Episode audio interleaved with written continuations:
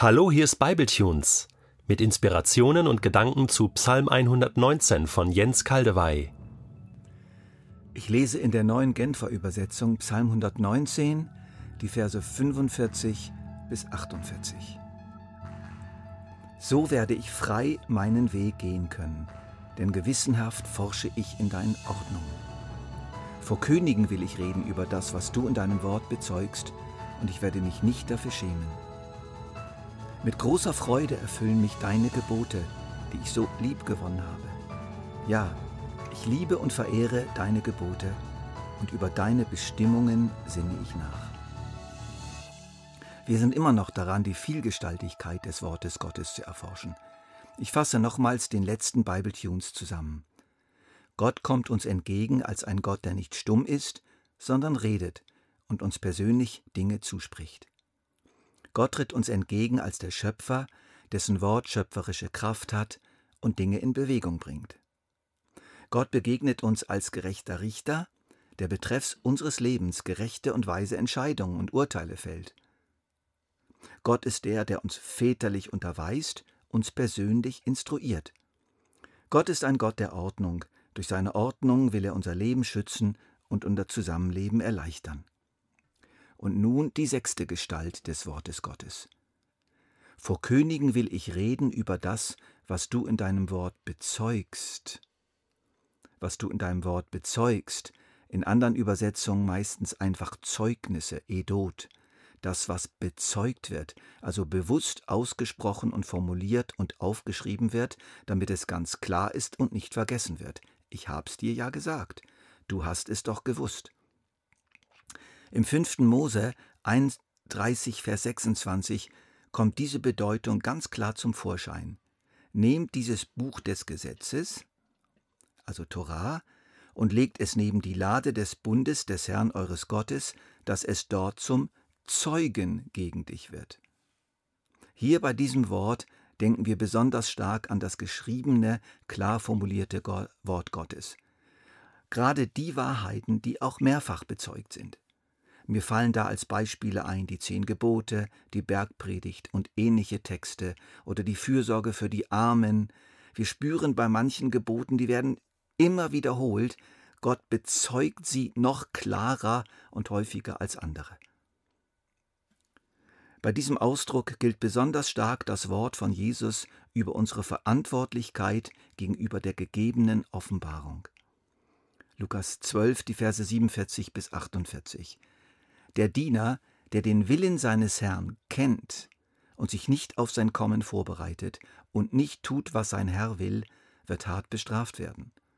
Wer hingegen den Willen seines Herrn nicht kennt und etwas tut, was Strafe verdient, wird weniger hart bestraft werden. Wem viel gegeben wurde, von dem wird viel gefordert. Und wem viel anvertraut wurde, von dem wird umso mehr verlangt. In seinen Zeugnissen tritt uns Gott gegenüber als jemand, der unmissverständlich und deutlich redet und uns darauf dann aber auch behaftet. Und nun die nächste, siebte Variation des großartigen Wortes Gottes. Mit großer Freude erfüllen mich deine Gebote, die ich so lieb gewonnen habe. Ja, ich liebe und verehre deine Gebote.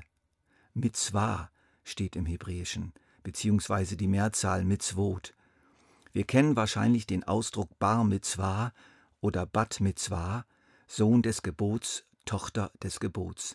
Das ist ein Fest, welches im religiösen Judentum gefeiert wird, wenn ein jüdisches Kind zwölf Jahre alt wird.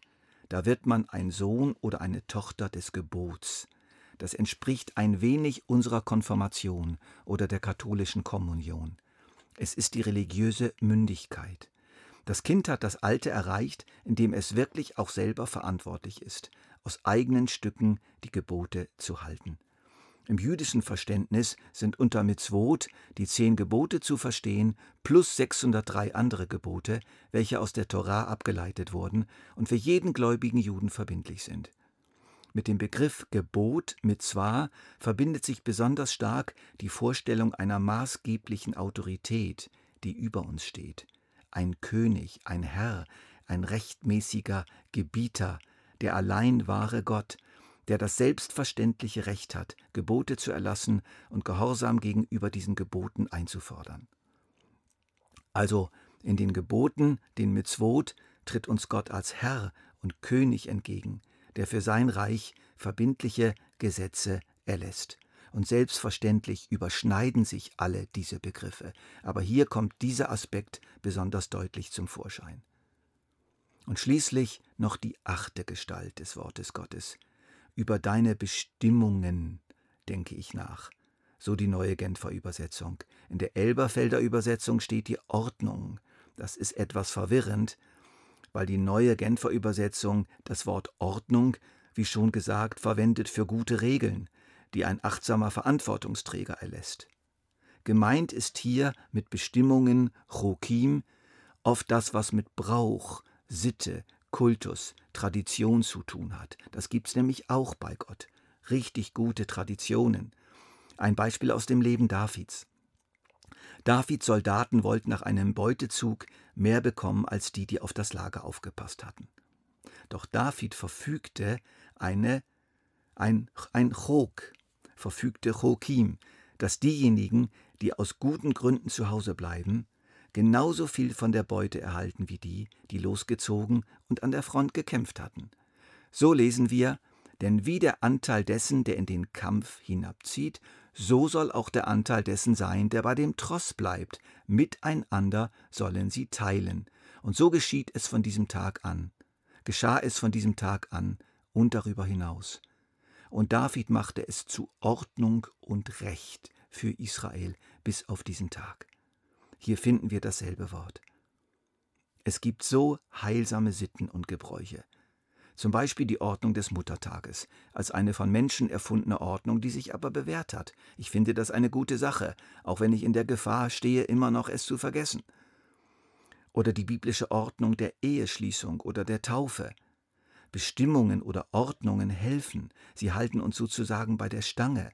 In den Bestimmungen tritt uns Gott entgegen als der kluge Führer, der spürt, dass gewisse Traditionen wichtig sind und er sorgt für ihre Einhaltung. Und es kann gut sein, dass deine Gemeinde so eine Ordnung erlässt. Eine Ordnung, die getroffen wurde im Gebet und im Hören auf Gott und als, dass du diese Ordnung auch als Ordnung Gottes dann sehen sollst.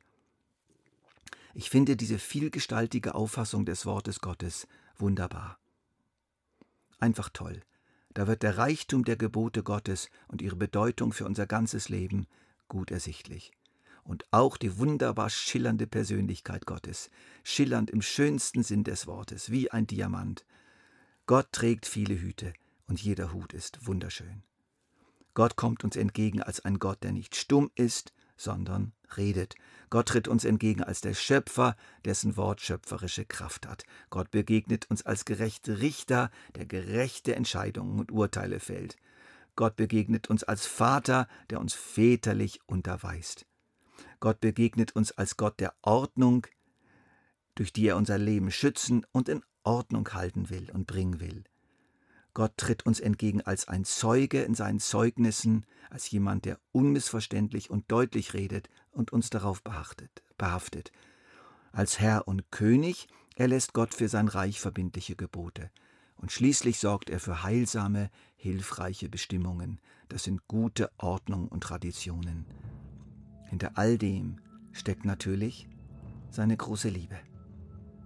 Herr, hinter deinen Erlassen und Verordnungen spüre ich deine Macht, deine Verantwortlichkeit, deine Weisheit und deine Liebe. Du meinst es so gut mit uns. Und ich, Blödmann, habe sie so oft als engstirnig, kleingeistig, einengend und nicht mehr so ganz zeitgemäß erlebt. Es tut mir leid, dass ich so beschränkt bin.